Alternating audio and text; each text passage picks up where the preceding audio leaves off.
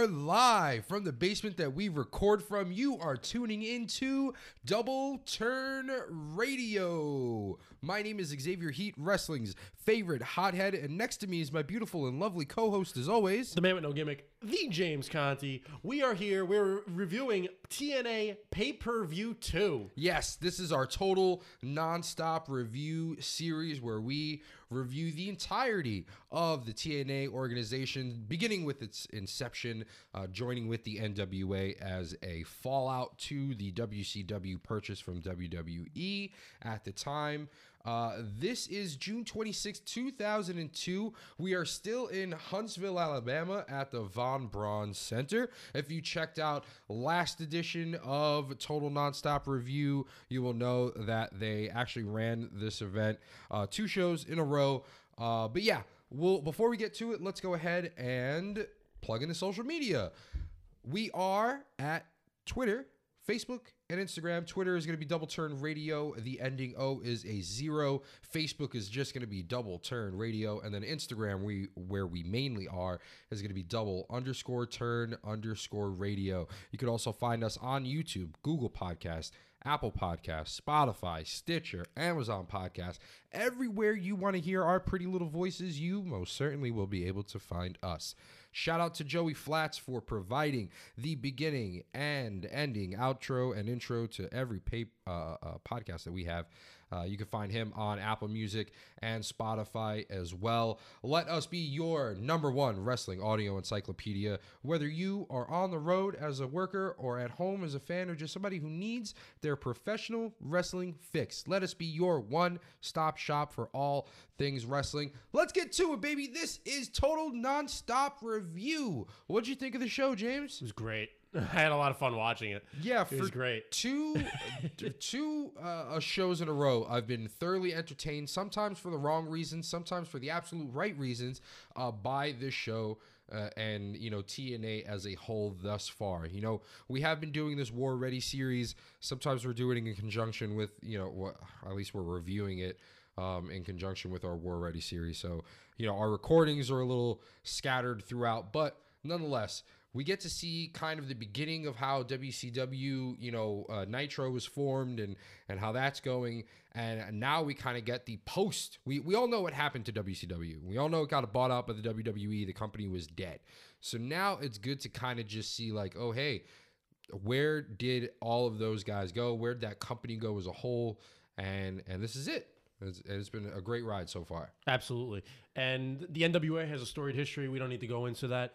Goes dates all the way back to the territories, the championship that, uh, that now heads TNA. Without a doubt, probably one of the most prestigious championships in the history of the world.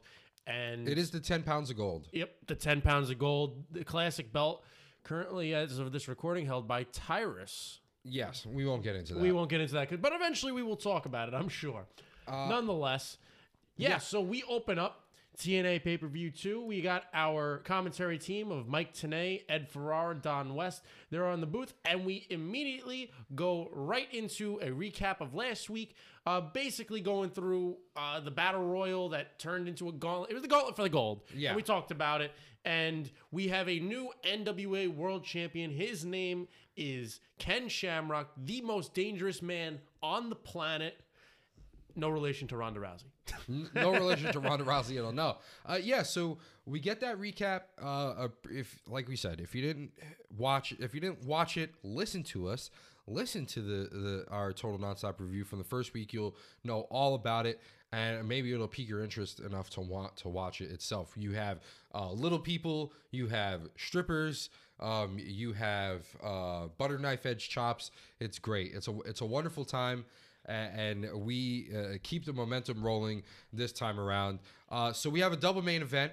Uh, we have J- Jeff Jarrett and Scott Hall. We have the lingerie battle royal. We have the crowning of the X Division uh, champion. That's all going to be happening today, and and much much more. Uh, first up, we get Jeff making. Uh, we got Jeff Jarrett making his entrance. Supposedly, that was supposed to be the main event uh, for tonight. That was supposed to be the last match that went on tonight. Uh, but Jeff comes on now. Uh, he makes his entrance. He takes the mic and he says that they're not going to wait any longer. He wants to fight right now. He cuts right to it and he calls uh, Scott Hall out. Scott Hall comes out with uh, Toby Keith and Jackie uh, Fargo, who are going to be in his corner. And if you uh, didn't listen to it last week, definitely please go ahead and do. Uh, Toby Keith, the country sing- singer, and Jackie Fargo, the former NWA World Champion, uh, is out to the ring with Scott Hall because of you know what happened during the Gauntlet Battle Royal Correct. before. Yeah, and actually, for two guys who come out of WCW and are on the later end of their uh, prime, I guess you could say, or not really, because Jeff Jarrett actually goes and ends up extending his career even longer. Scott Hall's obviously, you can tell, a little bit on the decline here, but nonetheless, it was a pretty decent match going all the way through. Yeah, pretty decent match between the both of them. And you got to remember, Scott Hall at this point, like as James has said, the company is defunct. You kind of want to know where where both men are going from here. Ever since the the purchase of WCW, Jeff Jarrett was pretty much nowhere to be found after that. He didn't rejoin the WWF roster. Like it was kind of he was kind of just me- meandering around, I guess, uh, different promotions such as you know the NWA, um, you know w- whatever programming they were putting on at the time. And Scott Hall went back with Kevin Nash for just a brief amount of time. Then he, uh, if I'm not mistaken, he asked for his release from the WWE around this time, and uh, was then granted his release, and thus now is in uh, uh, TNA, and it was off the heels of his outsiders gimmick because they're still a he still has the same fucking. I was about to say, still wearing the exact same gear. yeah, still has the same gear, still has the same look. Uh, they called him the the outsider of professional wrestling or something like that. They call it. Yeah, I don't remember if it was outsider, outlaw, It was the- outlaw, outlier, uh, but it was the outlaw. That that's the one they, that they go with. Yeah. and uh, because they're still playing off the gimmick. Obviously, everybody knew that he was signed to WCW, but his gimmick with Kevin Nash, they were the outsiders. They were invading the company. They were though the guys from the other side. They were coming down from Connecticut. So we're still kind of going with that gimmick. Uh, nonetheless, it was a pretty straightforward match. Uh, there are some quirks in this match. Yeah. it comes from the managerial standpoint of this match It comes from the managerial and the standpoint. refereeing. Exactly, and uh, this is kind of where our gripes. Uh, I believe we had shared gripes about this uh, because this match ends in a screwy finish. Uh, another match later on in the card ends in a screwy finish. So uh, you kind of get to see the shenanigans real, real early coming from TNA. Uh, but just a little bit more about the match. The bell rang. Uh, Jeff Jarrett and Scott Hall really started playing hands. Uh, Hall was laughing because Jeff Jarrett looked scared. I mean, uh, rightfully so because Scott Hall is a much larger competitor. Uh, we got a "You suck" chant for Jeff Jarrett, but Jeff Jarrett really just uh, kind of used his smarts and his uh, speed to take advantage where he could. He evaded some clotheslines and some big moves. Tried to get um, Scott Hall down to about a knee. Uh, eventually, uh, Jeff Jarrett puts uh, a sleeper hold on Scott Hall. Scott Hall eventually gets out. He puts a sleeper hold on Jeff Jarrett, but then Jeff Jarrett reversed it with a body, uh, a back body drop, and then we got a double down at this point. This is going towards like the end of the match. Kind of really didn't make any sense, you know, considering it. I, I guess. I guess in the terms of how they wanted the match to be constructed, it, it made sense. Whereas Jeff, you know, was fighting for his life to try and take Scott down. Scott was fighting to, you know, defend all the offense that Jeff was putting at him. But it just didn't seem like there was enough to uh, constitute how long of a double down we got, which was practically to a ten count, as James men, you know, mentioned during the time. Yeah, it was close. It, it was incredibly close. Like almost to the point where the referee stopped the ten count to let Jeff Jarrett uh, Crawl- get the cover right. uh-huh, on Scott Hall for the two. and it wasn't like it, it was weird but if because if you watch it it's it's it's out of pace the referee is very out of pace with this last one It You're- seems a little too it's- fast. yeah it and i think that that's where kind of you know jarrett is jarrett's a master at, at the craft not for nothing he if you go back and watch some of his stuff he's pretty damn good and him being able to work the match and work the psychology of the match it, he was trying to do his best, but it was I felt like the ref was a little too fast, as uh, as Xavier was saying. Uh, nonetheless, uh, it's uh, from Yeah. there. This is where we kind of get a little a little screwy. Yeah, so we get um so we get Jeff Jarrett and Kevin uh, uh, uh sorry, Scott Hall getting up at this point and you know they're kind of uh, lazily getting up. They're in that you know kind of daisy feeling. Uh, Scott Hall mentions the Razor's Edge. He signals for it, and as he's setting up Jeff Jarrett for it, they're near the ropes. Uh, K Crush then comes out from uh, ringside from the back. He runs down the ramp and he pulls uh, uh, Jeff Jarrett off. Jackie Fargo then pulls K Crush off, slaps K Crush. K Crush no sold it. Correct. Didn't even Yeah. know where the punch Didn't- came from. Didn't yeah right didn't didn't sell it did nothing other than that Mm-hmm. Stood uh, there. the refs outside trying to control the action and there's zero referee inside right now Oh, by the way, No after, disqualif- after uh, uh, K Crush pulled Jeff Jarrett off, Scott Hall then got caught up on the second rope, which the referee saw K Crush blatantly slap Scott Hall in the face. right he, he didn't disqualify him. On top of that Toby Keith gets involved in the ring for a low blow. And it, it- like we said the referee is outside of the ring but the way that this ends up going he can he sees the referee he is within re- the referee's eyesight a hundred percent. Just you if you watch it you'll see what we're talking about. And J, uh, Jeff Jarrett is that so that came off the stroke. He was attempting to hit the stroke. Toby Keith comes in hits the low blow Hall goes for the pin and suddenly the ref just slides in counts the three that's what and that's what I'm talking about and that's it it's over uh, Ed Ferrara uh, calls it uh, the biggest work of crap, and he's not wrong. No. But at the same time, it's not terrible either. It's actually a pretty okay match, and I enjoyed it. uh, Aside from the shenanigans, It's the exactly. It's the finish that really like destroyed it because there's not. It, it didn't need this. What uh, I understand because after this we get a, a- announced. You know, at least a little later on in the show we get announced that it's going to be K Crush and um. yeah, oh goodness gracious! It's going to be K Crush and Jeff Jarrett versus Scott Hall and Brian Christopher because Brian Christopher also came out to make the save as well Right. in the midst of all this. So I get that we're leading towards the the the tag match between the four, but like it didn't need this. Maybe like a post match, you know, like whatever could have worked, but it does it it didn't it this didn't do it for me. The finish just didn't do it for me. Everything else was fine. right. Uh, ref's name is Slick Johnson, by the way. Yeah, ref's name is Slick Johnson. If you don't know who Slick Johnson is, we fucking don't either. Uh, he got paid off the, uh, or he paid uh, uh, Alicia the last show. Um, that was the ref that you know was was kind of he's being bought. He's being bought very, very easily to say he's being bought. Uh, but nonetheless, we get a recap of the lingerie battle royal before the second match, and that second match, holy shit! I've never seen a human being like this. Yeah, And I've seen Viscera. I've seen, you know, this is cheeks. We've man. seen our yeah. This is cheeks. We've seen hefty individuals before. This guy is a lot more hefty than than a hefty bag can hold. Uh, he's out with the brown-eyed girl.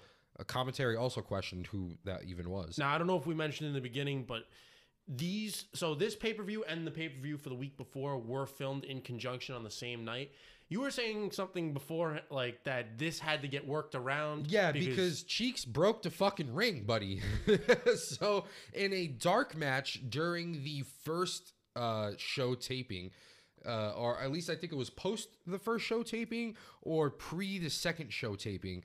W- Apparently, Cheeks was supposed to come on later on during the show, but because of his size uh, and the match prior where he broke the ring, uh, uh, if I'm not mistaken, he broke a ring rope, uh, and and then, but that just caused the chaos for everything else. Apparently, the the entire card was uh, switched around as well. But nonetheless, Cheeks is is is that very much self-explanatory.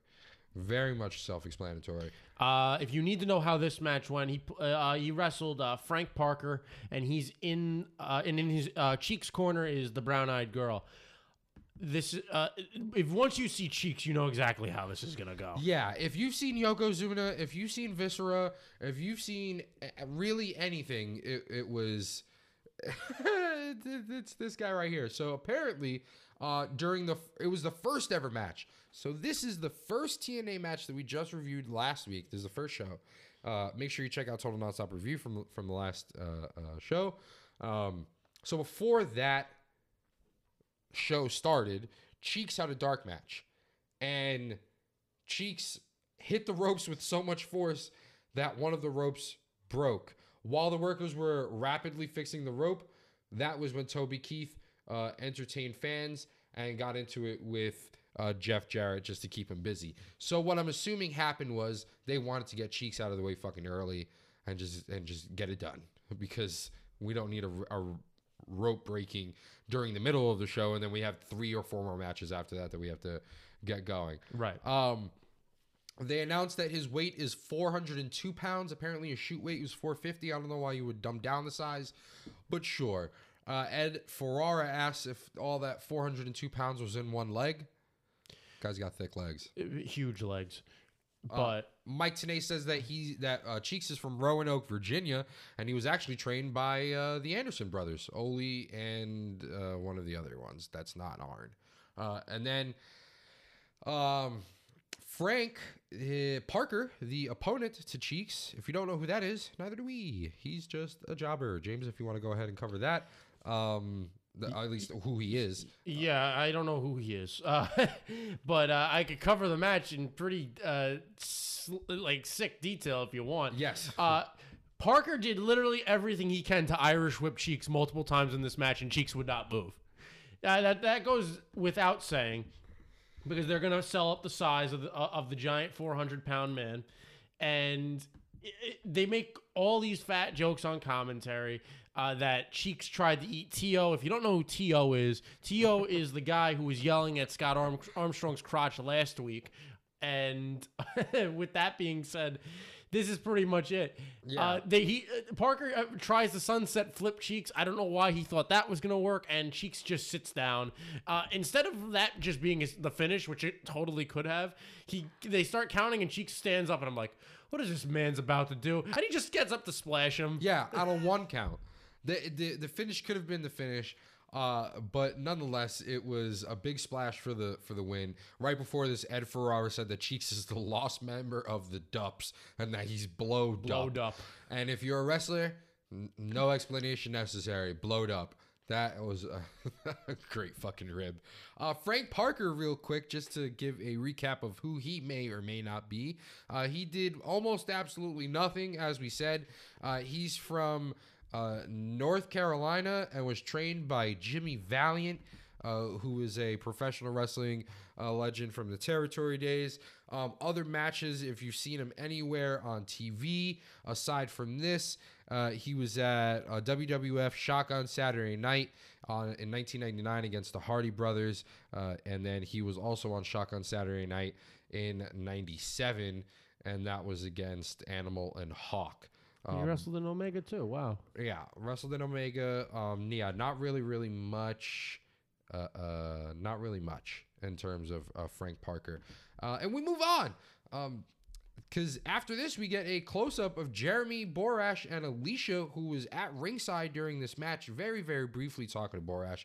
Uh, they start arguing, and then Borash hands Alicia some money. And then Ed Ferrara says Alicia is not collecting for UNICEF. That's a fucking 90s. I was about to say, that's, that's- that- early 90s, 2000 reference through and through. I was about to say I, I haven't heard that in so long. Ooh, if you had a Wendy's or a McDonald's Happy Meal, UNICEF was probably tied to it in one way, shape, or form. God knows where UNICEF went. They didn't keep getting money. I don't know. That company's down under. It looks like Borash is too, because this is the second week in a row where he's been fucked with, and it's going to continue going on through the night, Right. Uh, as well. Who is this Alicia girl? Why we don't get any? We don't- we don't have any explanation. This is yet. second week in a row that somebody's given her money, and we don't know why. I know. We'll figure it out. She's out here rigging matches. Good old Pete Rose. Also, just also just so we don't have to cover it every time because we do have it written in the notes. Uh, every time they transition, it, they go right to the. Uh, I almost said the Nitro Girls again. They go right to the to the women in the cage, that the, the dancers. Yes. They do it every single transition from match to match, segment to segment. It's not a joke, and it it so it's it's just know that it's happening. In between all of this, you're getting girls dancing in cages. Yes, scantily clad clothing as well. So we get a recap from the prior week uh, of the rivalry that's now going on with K Crush and uh, Brian Christopher Lawler, and now we're, we've got NASCAR drivers involved and legends and uh, that in of that sport. And uh, we're gonna get that match right now because K Crush is gonna take on Brian Christopher with um, Hermie Sadler Hermie and Sadler and- whoever the fuck Marlin, whatever that guy's name is. Uh, yeah, it's it's uh, that's happening right now. It's really just a battle of the b boys, a battle of the wanksters. It's the culture versus gentrification and its fucking finest. Because if you just look at Brian Christopher and you look at K Crush, you can tell who's supposed to be dressing that way and who's not supposed to be dressing that way. So.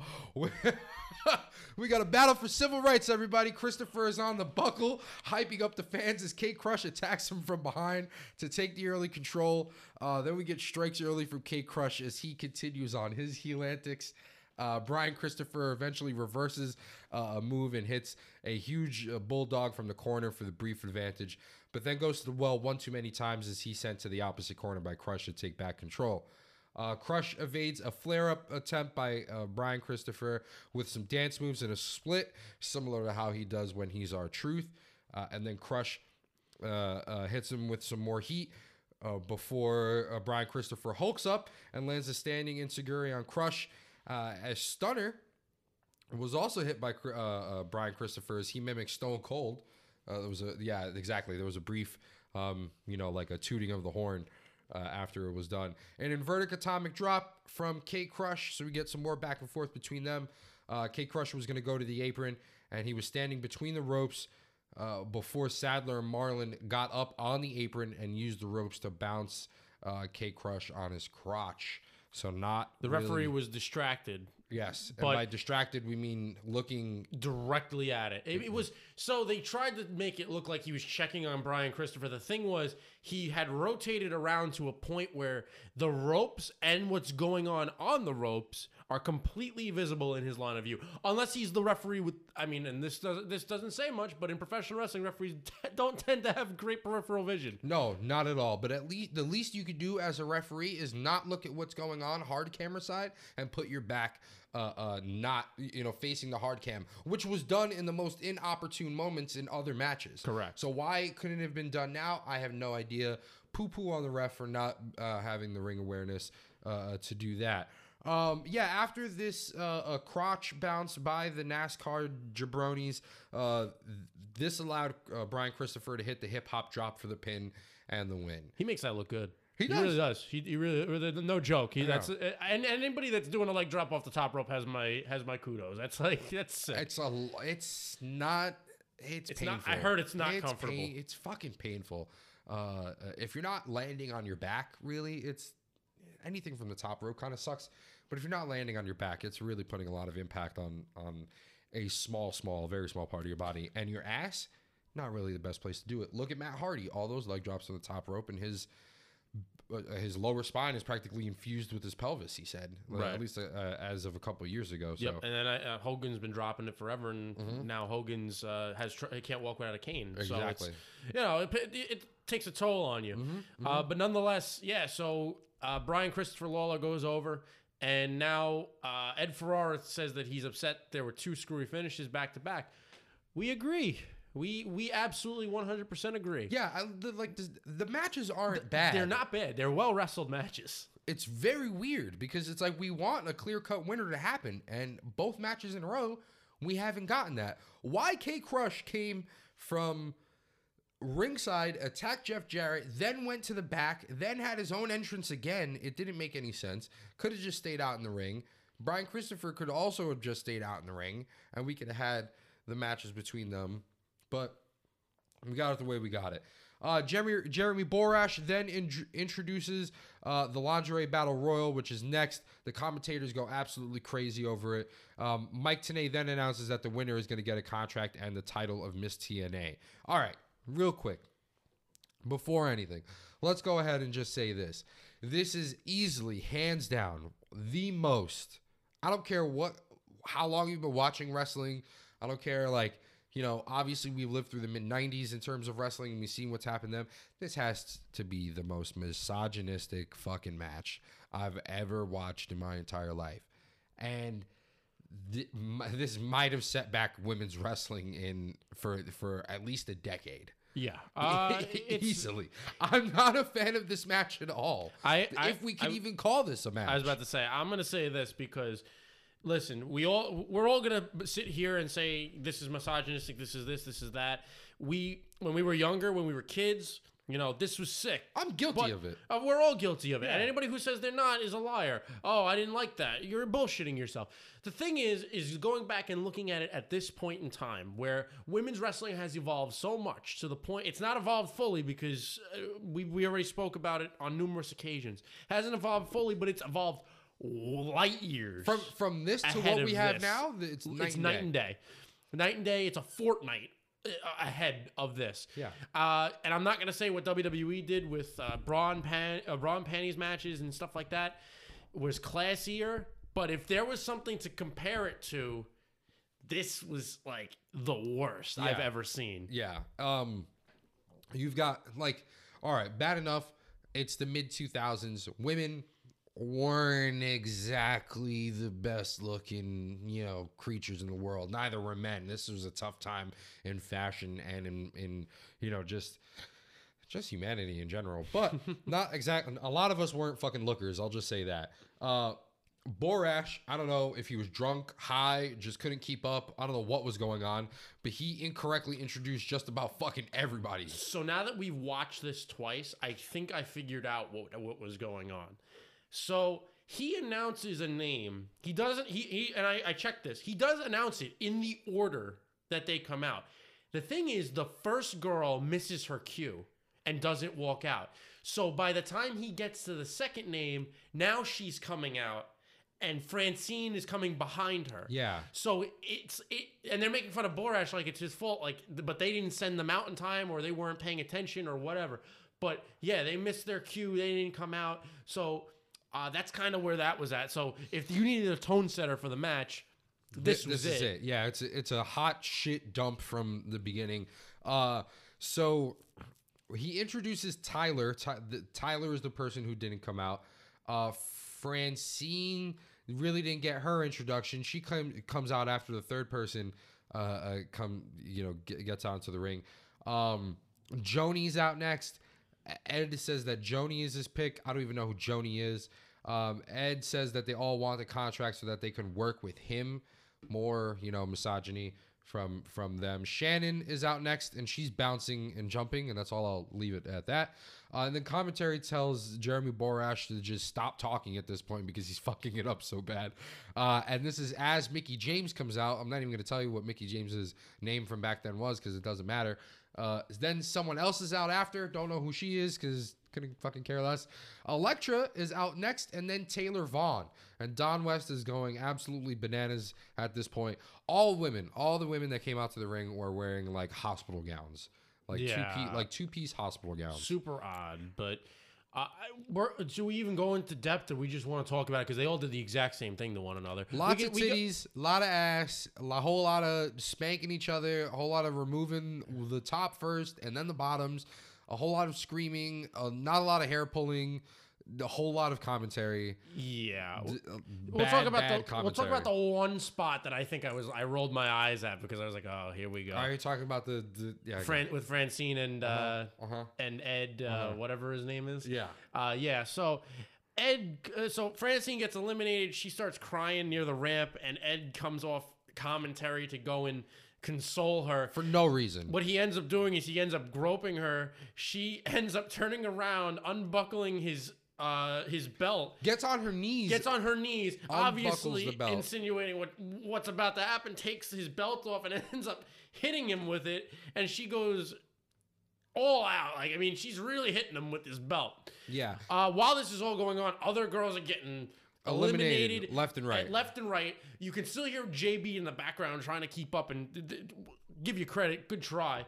Uh, but what ends up happening is uh, it comes down to um, Electra and, And uh, Taylor Taylor, Vaughn. Vaughn. and um, Taylor Va- Vaughn just takes the shirt off of Electra pretty easily. Uh, th- then she starts choking Electra. Um, Electra is holding the ropes uh, as Taylor is trying to take the pants off of her, and that is That's the it. match. Francine went back in the ring after, started attacking Taylor Vaughn. Uh, Francine then gets the belt and she starts whipping Taylor Vaughn, but she was missing every time. And then Slick Johnson goes and uh, escorts Taylor Vaughn out as Francine is holding on to her boobs for dear life. There was no nipple tape in sight at all, no titty tape. I don't. It must have not been invented at this point because, wow, Right. wow, how how it nip slipped in and happened during this match beyond me. Yeah, yeah. I have Lots no of idea. silicone, whole lot of whole lot of nipple flying around. Yep. It's crazy, Yep, yep. absolutely wild. Uh, after this, we um once again get the ring girls, and then we come back to the ring, and we get Joel Gertner. And if you don't know who Joel Gertner is, he was there last week. He was the one that was rhyming, doing his best uh, uh, uh, uh, chain gang commando uh, uh, uh, entrance. Yeah. He is a former ECW personality. That's it. That's all That's I got. literally it. Uh, other than that, he's uh, he goes off. Uh, he's hyping up the Rainbow Express. Uh, the Rainbow Express is being hyped up. Um, they're um, what's the best way to put this? It's like because they're saying that the gimmick was too controversial for TV, and the gimmick is that they're gay. And And by gay, we mean like just like like normal not people. obnoxiously No, gay, but just like just like you know, uh, like very obviously gay. Right. It's not, and it's the, like like we're saying. There's no problem with it. They're absolutely normal guys, and it's just this is what they're, we're building it around. They're scheduled to fight the Dupps, but the Dupps refuse to work with them because they're gay. Yeah, uh, that's exactly what happened.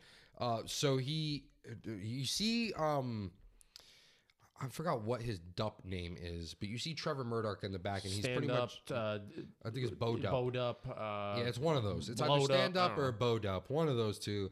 But nonetheless, Trevor Murdoch is pretty much saying how he refuses to wrestle left wingers and hippies and just look at them. I'm not going to wrestle them. Very like dated, very dated ideals, very dated. Which let me know for this part in time, like I get it. Homosexuality was still kind of a taboo thing. I remember my childhood. You know, it, it wasn't really uh, celebrated as it is now. Um, and I guess TNA is just exploiting that in the way that maybe WWE didn't because there weren't really many, uh, you know, pro gay angles or really just any gay angles at all in in uh, in the WWE. At least at this time. Yeah, no, not at this time. Um, so to combat this, we get unnamed uh, TNA official number one who walks up to America's Most Wanted as they're leaving the building. Uh, America's Most Wanted is the team of James of Cowboy James Storm and Chris Harris. And uh, they ask, uh, "Hey, would you guys fill their spot?" And they're like, "Yeah, let let's go get changed into our gear." Nah, just take your shirts off, go to the ring. Literally, what he says. So uh, we actually get a pretty damn good match out of this. Uh, it's a solid tag team match, and not for nothing, uh, commentary shits on the Rainbow Express the entire time, despite them being in control most of it. Yeah. Uh okay. So oh man, this is just something crazy. Um so apparently uh the they were too they were too controversial for TV was because uh, they were pretending to be gay, but then got revealed to be brothers. But now the storyline is that they're actually gay, they're not brothers, and they were shoved into a closet by WCW, uh, uh, you know, standards and practices. Turns out that this isn't even the same team that performed in WCW because Lodi, who was the other, who was originally the uh, the person along with uh, Bruce. Um, you know, in the Rainbow Express, he's out injured on a neck injury. So this other guy, Lenny, is the brand new guy, so it's not even the same team. So none of this commentary fucking matters. Oh, I None didn't know it. that. None of it. None of it fucking matters. The whole thing about them being too controversial, it was all just a fucking ploy. It didn't even matter. We do get a, halfway decent match out of this, though. It's okay. It's all right. Uh, I'm, I mean, you know. Yeah, we'll go into it real quick. Yeah, let's get into it real quick. Yeah, so immediately, uh, America's Most Wanted uh, hits the ring, and the Rainbow Express go on the attack, uh, but really to no avail as Bruce gets sent outside and Lenny's left inside taking the heat from uh, Storm. Uh, Lenny hits a tornado DDT out of the corner to take back the advantage. He goes in to tag Bruce. It's really an uh, unconventional tag to say the least because Lenny kisses the hand of Bruce uh, to tag him in.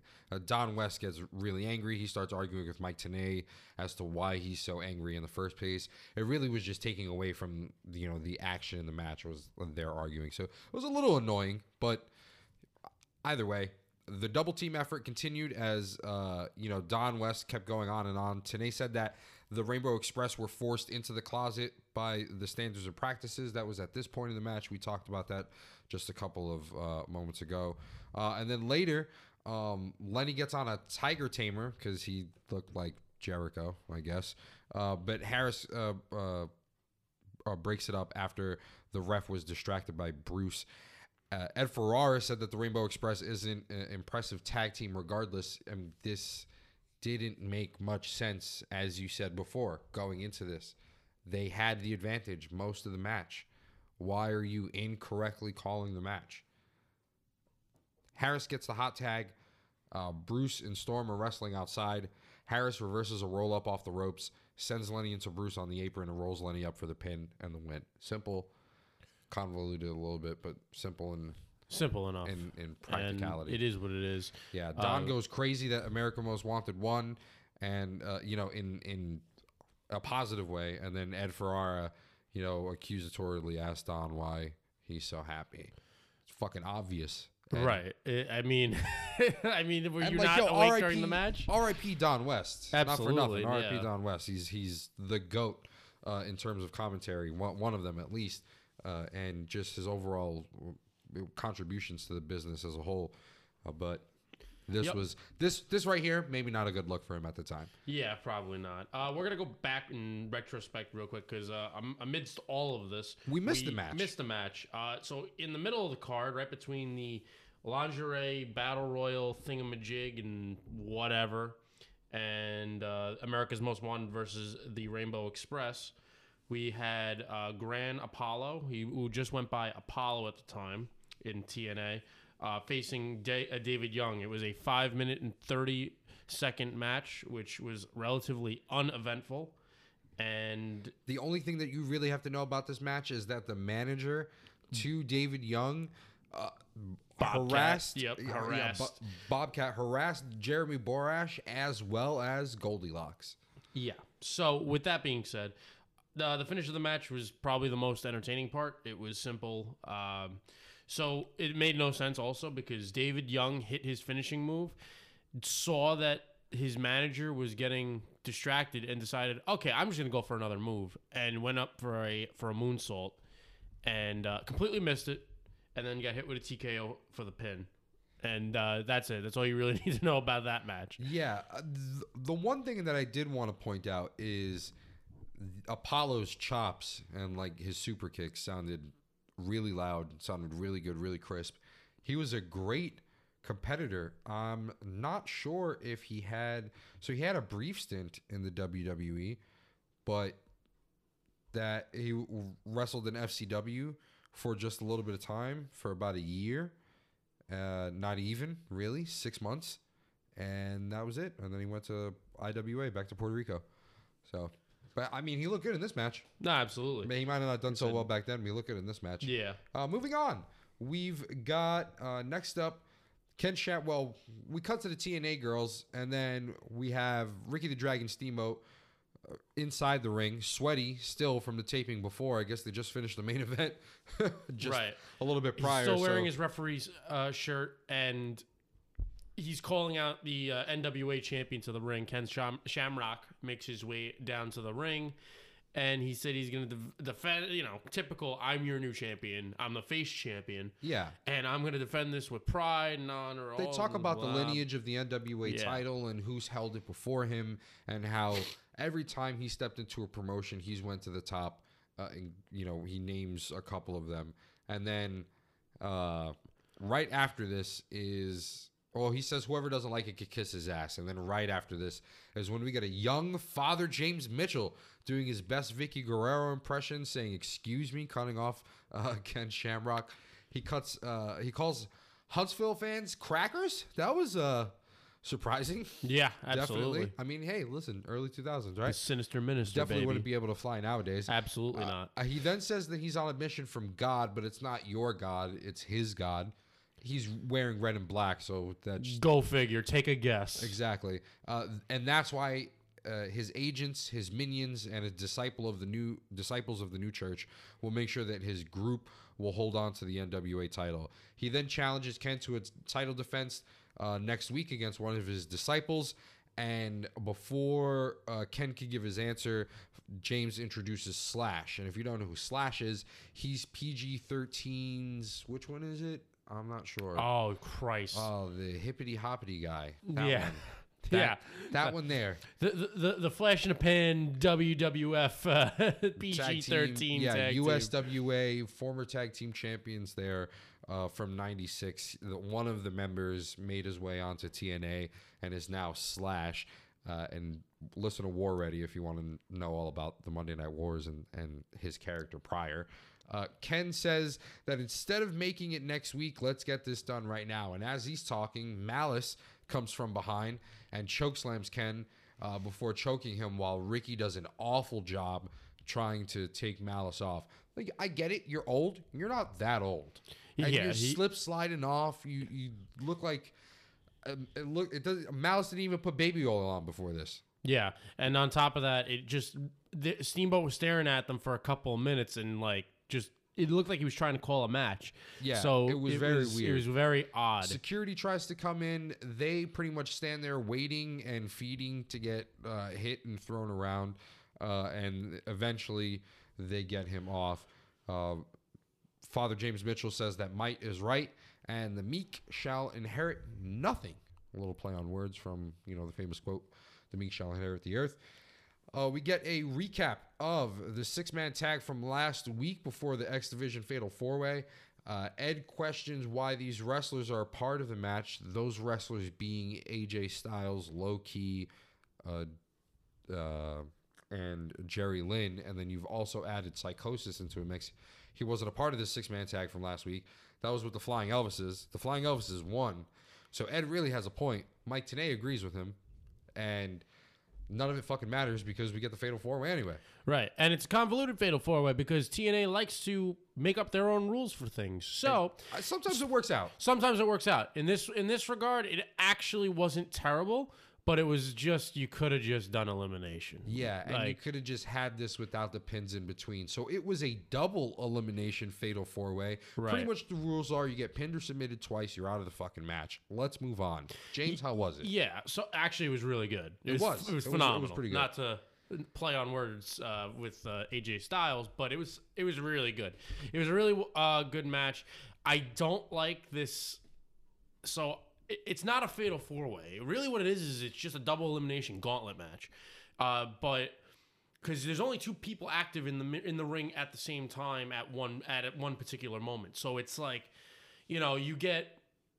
You, you basically you get you get a whole bunch of a- singles, matches, exactly. which is which is nice because it actually probably would flowed better than a fatal four way would have. And not for nothing, it did flow really well because what happens is after every elimination, there is no uh, break in between. You go immediately into the next match, which plays a hand into it sometimes, especially because there was some.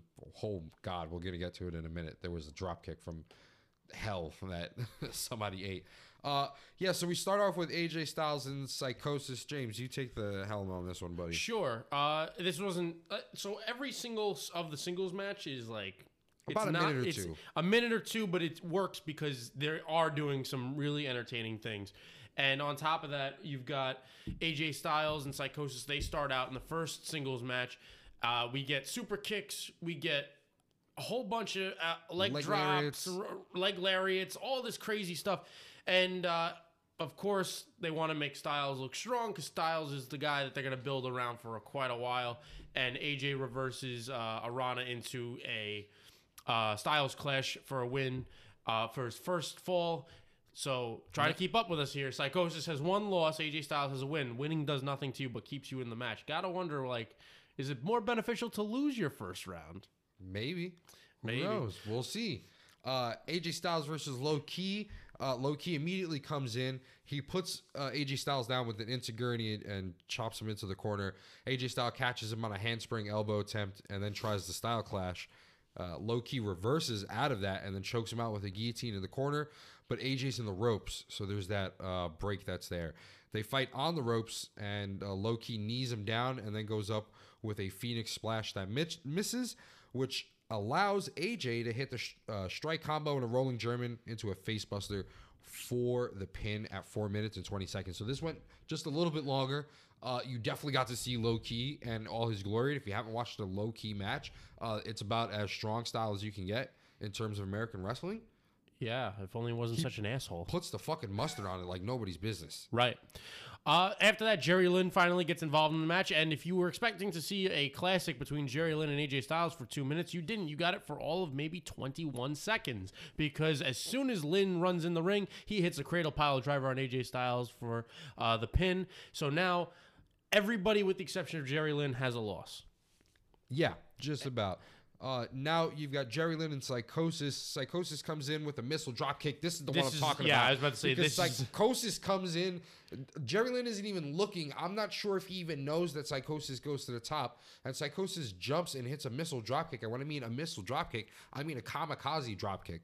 Uh, This was wild. Oh, it was a crazy drop. the kick. whiplash that Jerry Lynn had at that moment in time, oh man, uh, it really was all for nothing because Jerry got a flying head scissors and he followed with a bulldog off the top for two. Psychosis takes him to the floor with a Hurricanrana and follows with a Tope con Hilo. Uh, and then once they're back inside, uh, Psychosis uh, hits a, a top rope leg lariat for two. Lynn gets an inverted DDT for a two count, a cradle pile driver, and that gets the pin. And that took about maybe three minutes and 20 seconds. So this was about the longest uh, match right now. Yep, for now. So this is uh, and that DDT that uh, they led into the cradle pile driver. I, re- I remember it not looking that great. Uh, I don't remember if it was just mistiming or whatever, but it didn't look that great. And it, but nonetheless, uh, yeah. So Jerry Lynn's gonna stay. Uh, stay going. Uh, Psychosis now has um, Two losses. Two losses. That means Psychosis is eliminated. Indeed.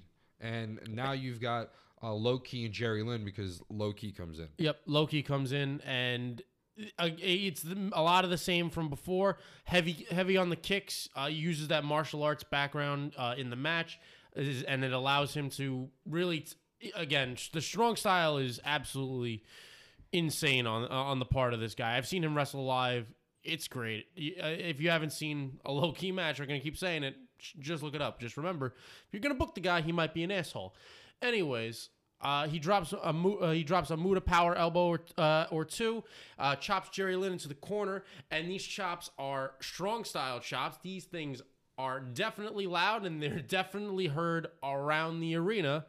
Uh, and we get a, we get a good back and forth between the two, and finally we get a defeat from uh, on the end of uh, well I'm Well, mixing all my words here. You're good. You're good. Low Ki, Low Ki gets, ta- pinned gets after a cradle pile driver. And if you're wondering, that's now two Yes. for Low Ki. That brings us to the actual main event. But uh, Jerry Lynn has hasn't hasn't lost yet. no, so, so, AJ he has Styles, to get pinned twice. Right, AJ Styles has to pin him twice. AJ Styles has one loss, which means one more knocks him out.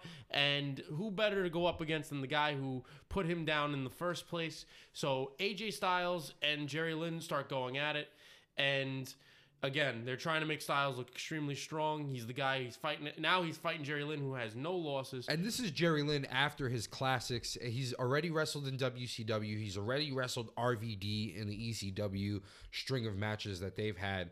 Uh, that you know will go down in history as some of the best uh, cruiserweight matches. So the, we're getting the best Jerry Lynn that we can get right now.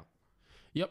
And uh, it's very uh, Tenay and the commentary team make it very clear that we're 15 minutes into the match at this point, and we start seeing a lot of we, we start seeing AJ Styles, Jerry Lynn throw uh, back and forth haymakers, leg lariats. They're doing all this crazy f- flip There's neck breakers. neck neck breakers, inverted DDTs. If you want, if everything you want out of a, a primetime AJ Styles match, you're getting it here.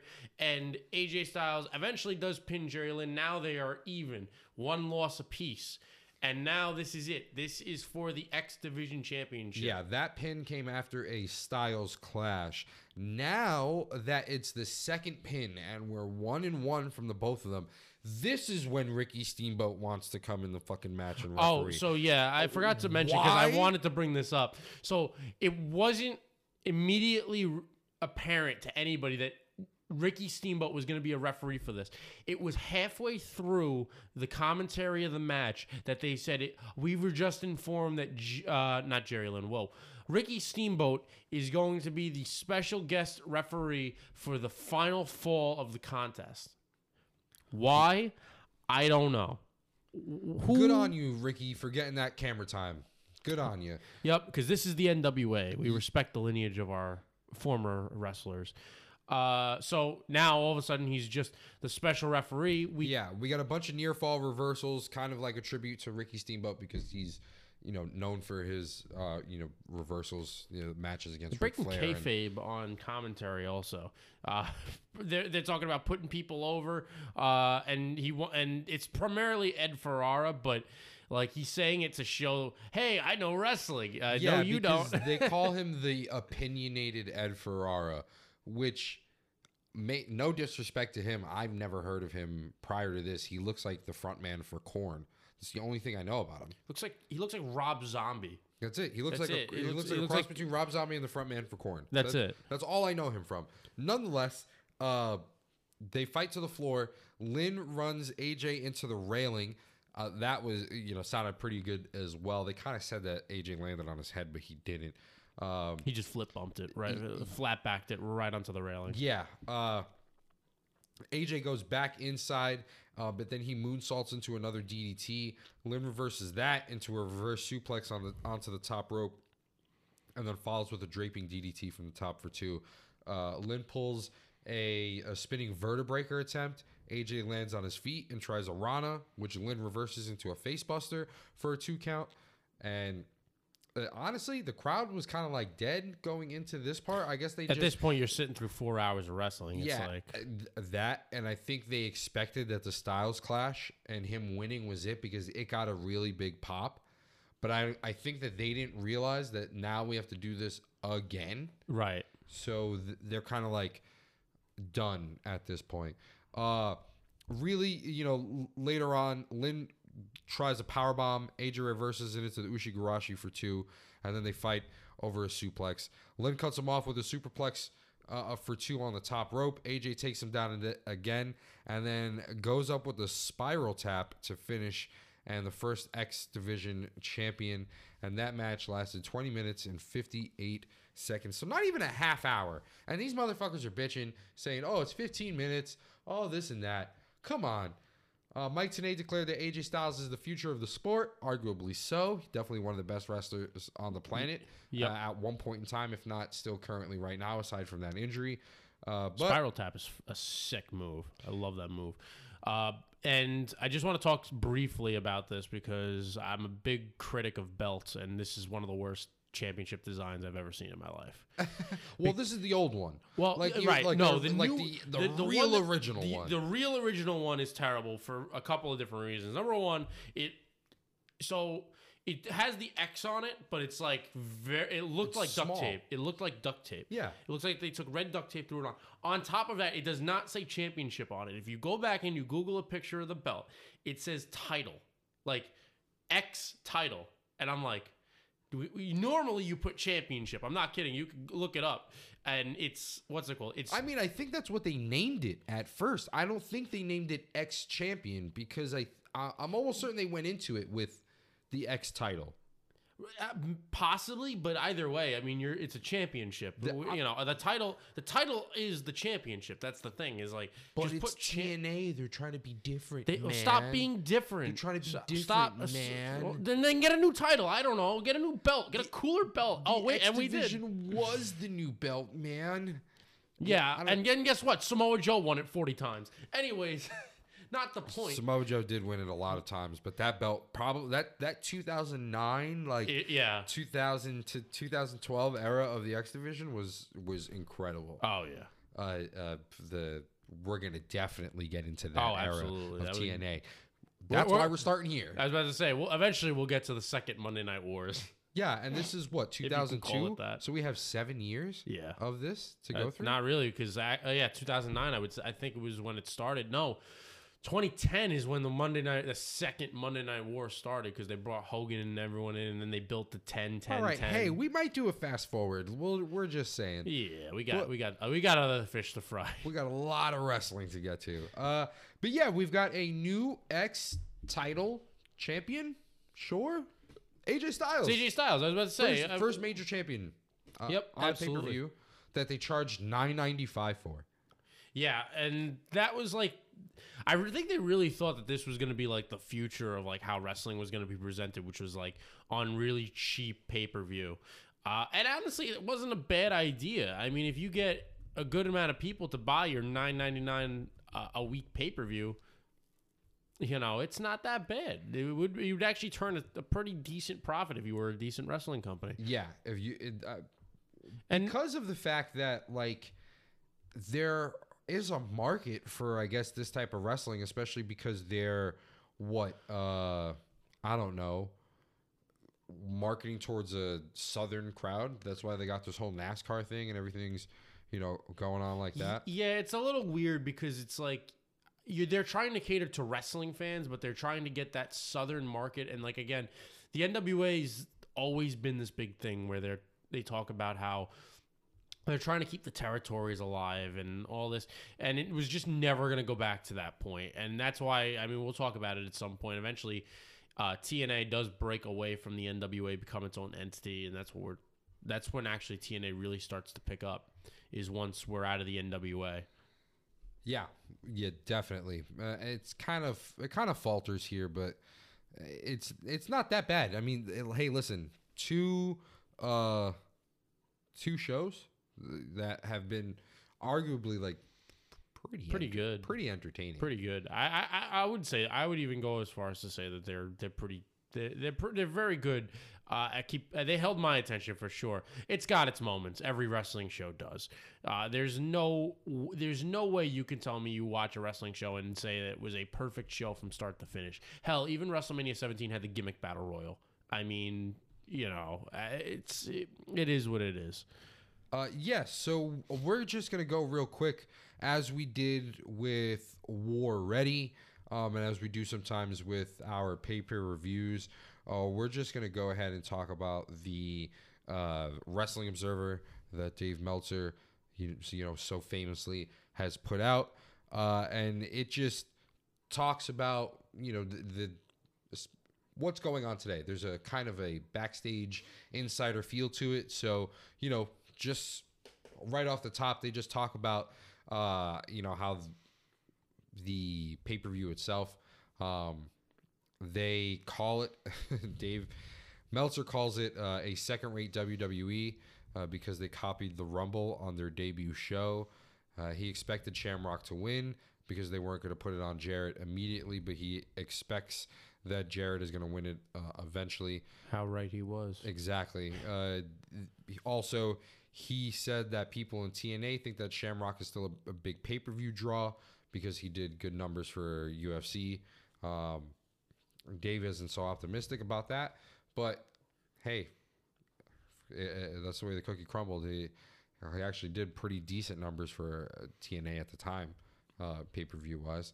Uh, we uh, speaking of Shamrock, Dave goes more into him, talks about how he was negotiating with uh, the WWE, and they agreed to let him have a 12 date per month uh, deal, which was like similar to Hogan and Nash and The Undertaker, who were legends at the time, uh, but they couldn't guarantee him the amount of money that he uh, wanted um, by fighting the UFC, and they refused. They refused to let him fight uh, in the UFC while under a WWE uh, contract. TNA uh, only had one date every two weeks, and they bulk recorded shows at the time. So it was this obviously the schedule that he wanted. I'm pretty sure that they uh, were going to let him use uh, UFC fights, you know, going into it.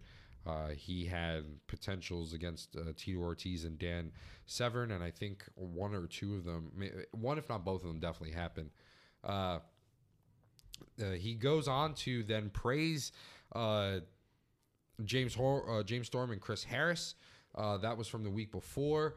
Um, th- he was talking about how TNA uh, w- was signing them, and then that was more on the first week. So we're going to the second week uh, real quick into TNA, talking about um, the uh, fallout from the battle royal and things of uh, that nature.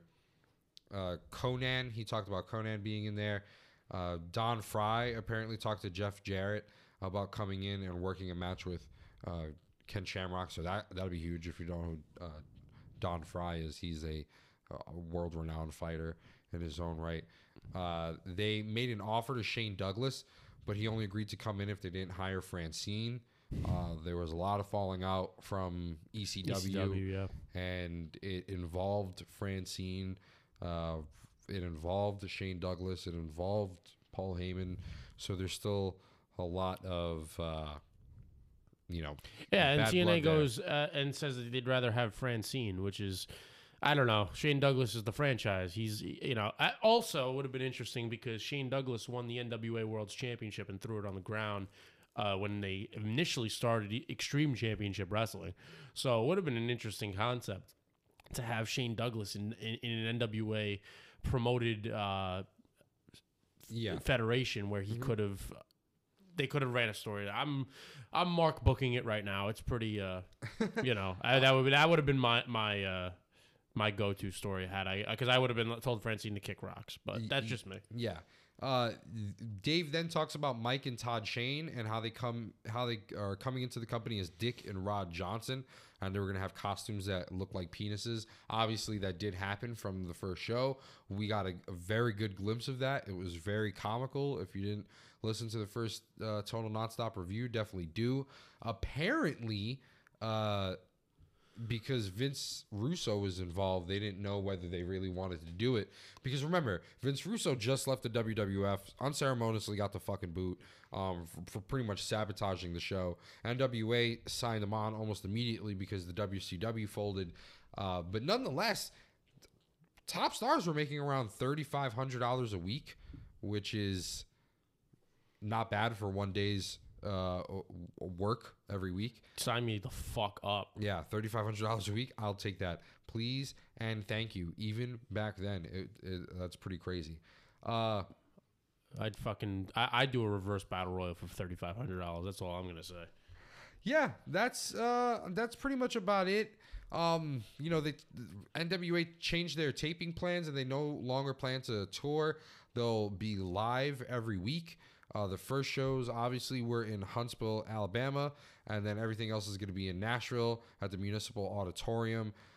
I'm gonna take a wild guess and say that's the Impact Zone, the OG Impact Zone. What was it? The uh, yes, the asylum. The, uh, that's what that's what it was. It was the asylum. They called it. I think it was called the asylum back in the day. Okay.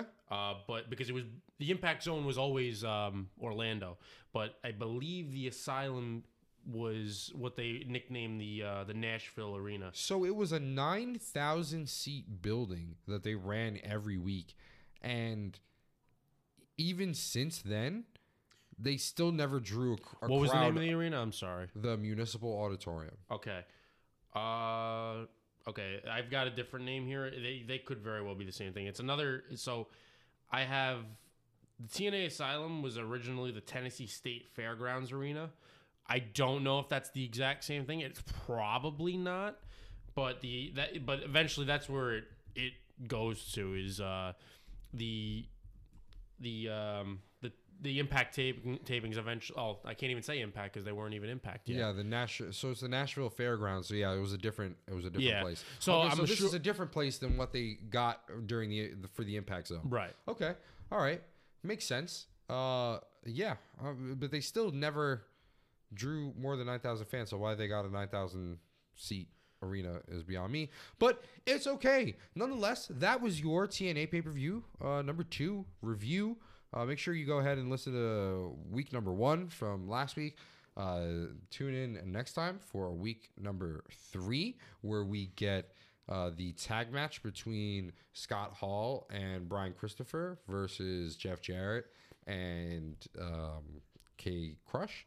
And then I believe we're going to get a X uh, X title defense, possibly. Yeah. Um, we'll get more stuff from the lingerie battle royal, and uh, yeah, many, many, many more things to come, Yep. ladies and gentlemen. Uh, We this- shall see what happens. yeah, yeah, yeah. Let's go ahead and get to uh, the ending scripts before we go. Make sure you go ahead and follow us on all social media, Double Turn Radio, wherever you could find us. On Twitter, it's going to be Double Turn Radio. Ending O is going to be a zero. Uh, we are on YouTube, Spotify, Apple Podcasts, Google Podcasts, uh, Stitcher, Amazon Podcasts, wherever you can hear our pretty little voices. Please go ahead and do so. We appreciate the support from every single one of you, and we like the social uh, media interactions from all of you. So we really, really do appreciate it. We love to be your uh, wrestling audio encyclopedia. Whether you are on the road as a worker or at home as a fan or just somebody who wants their professional wrestling fix, thank you for choosing us uh, to be your number one pick. Shout out to Joey Flats. He provides the intro and outro for every single episode of Double Turn Radio. This has been TNA Impact NWA TNA Total pa- total nonstop nonstop review. review. God, so many different names. Wait till it turns into Impact, and it's gonna be the Impactful Review. Oh. oh. God. Other than that, that's Total Nonstop Review episode two. Join us for episode three. That'll be coming out very, very soon. For Xavier Heat Wrestling's favorite hothead, I am the man with no gimmick, the James Conti here at Double Turd Radio. Thank you. Fuck you. Bye.